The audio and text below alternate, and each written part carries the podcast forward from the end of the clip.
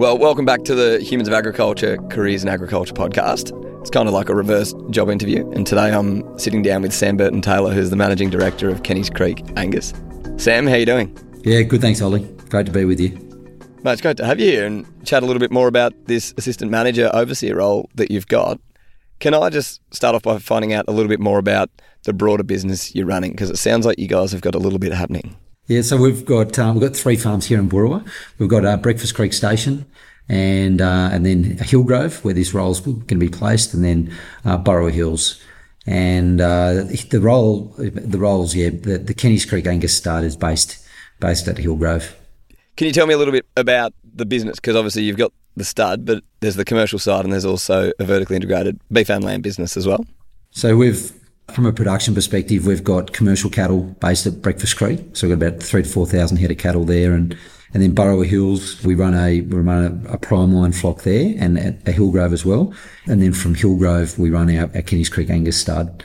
So very, from a production perspective, we focus right from the genetics through to, to the backgrounding stage of our livestock. And then we will also run a feedlot out at Forbes uh, called the Mount. It's about a 5,000 head feedlot. It goes back to the old Twynam um, um, at Jemalong. And we're managing that for probably six or seven years now, actually probably even longer. And so from there, so we, for instance, with our cattle, we'll background them at, we'll breed them, background them at, at Breakfast Creek, and then they'll go to, to the mount and they'll go on a 150 day grain fed program. And that's probably the main program we're running now. And we process at two abattoirs on the beef side. And so they'll go to either Bindaree at Inverell or Green Mountain at Coominya. And we export our beef from there. And so we've got a small export team, do beef and lamb, although we're predominantly beef now. And we do a lot of our product is actually going to supermarkets now. Some of it's going direct to shelf in some of the larger format supermarkets. And yeah, so we've kind of got a vertically integrated business on a on a small scale. And for you, what do you enjoy about having, I guess, that breadth of exposure across the whole value chain?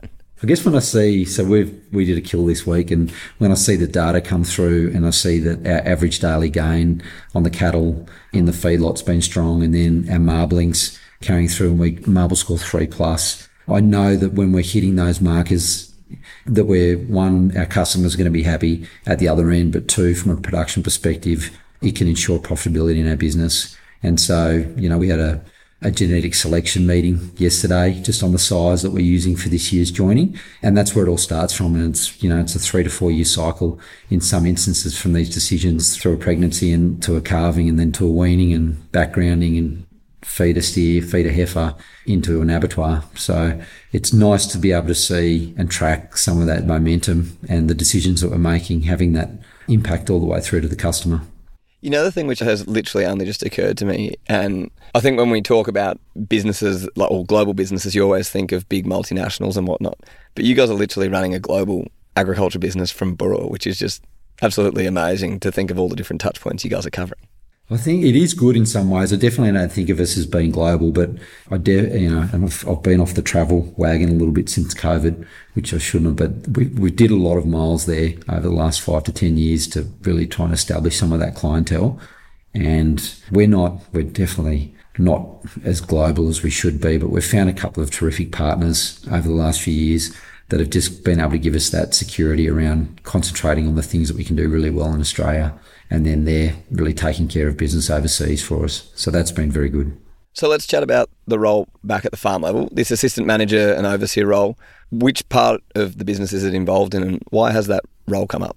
So we've um, in the last year we've taken over a, a new farm, Burrowa Hills, and we've got a, a, bit of a shift in strategy. So we, we, had a lot of cattle, and it doesn't look like the greatest decision right at the moment. But we've made a move into sheep, and that has been it's the right decision for the longer term. And we've gone in with Primeline, and we've been building a breeding flock there. And so David Hardy, who's the manager across Burrowa Hills and Hillgrove, is shifting over to Burrowa Hills and creating some space just on the Angus stud side. So looking for someone that really has some ability to work with sheep and cattle, but hopefully more interest in the cattle side and genetics and breeding. And that's kind of, the role has kind of evolved from just kind of increasing our our platform here at Hillgrove and Burrowa Hills and being able to take on more stock and build both the, the lamb and the stud operation. And pretty exciting for David to have that career progression opportunity to stay within the business. So, how does the assistant manager overseer fit into the business structure that you guys are running?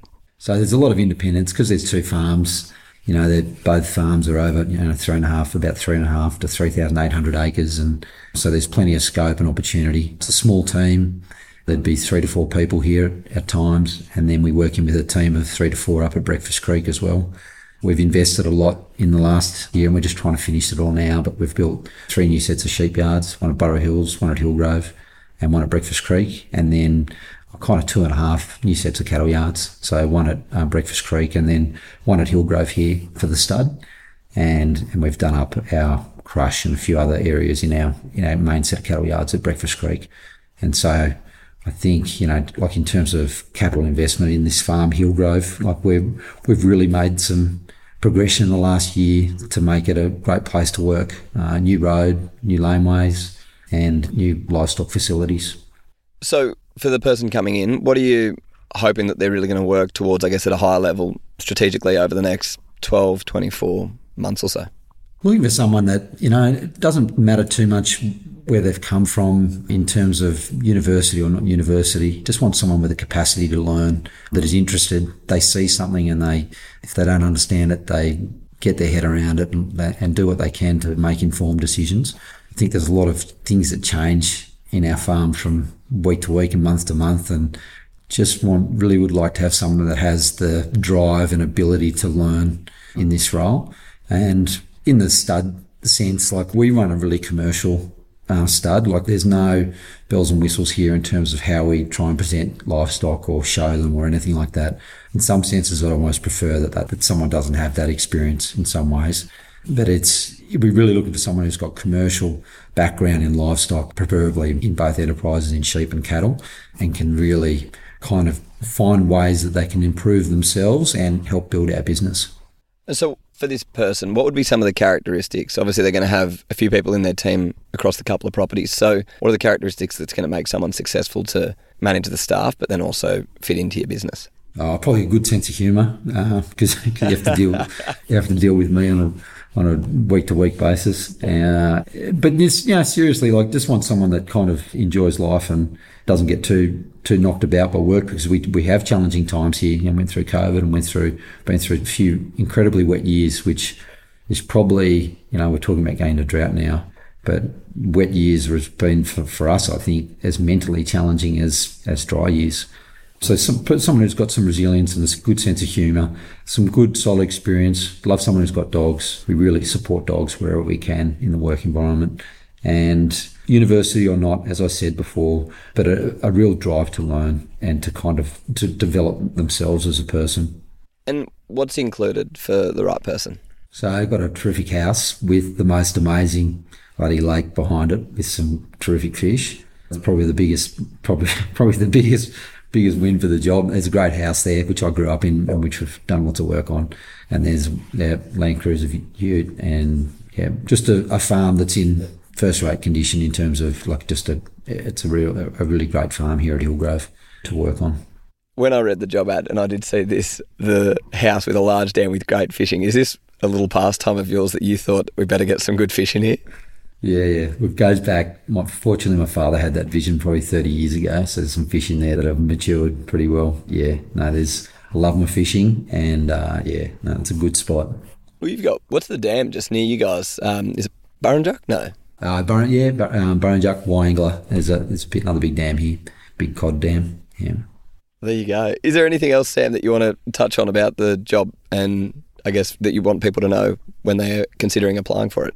No, it's just it's non-breed specific. You know, just you know, like a lot of people probably looking and thinking, I haven't got experience in Angus cattle. We're not looking for that, and we just want someone who's going to be uh, an enthusiastic stock person who's going to love being around the stock and, and doing that. And if they're dogs, they're great. Ability to keep records. We do a lot of data collection with the stud, and there's obviously a high degree of compliance that you need to make sure that the authenticity of that information is right. And so that's a component of it as well. And then yeah, just someone older or younger that is looking for that opportunity to have some more autonomy in their role and a way that they can kind of make a path to grow for themselves and, and help a business grow as well. Well, it sounds like there's enough happening right now, but also a pretty exciting future for you guys as well. Thanks, Ollie. Thanks, Sam. Cheers.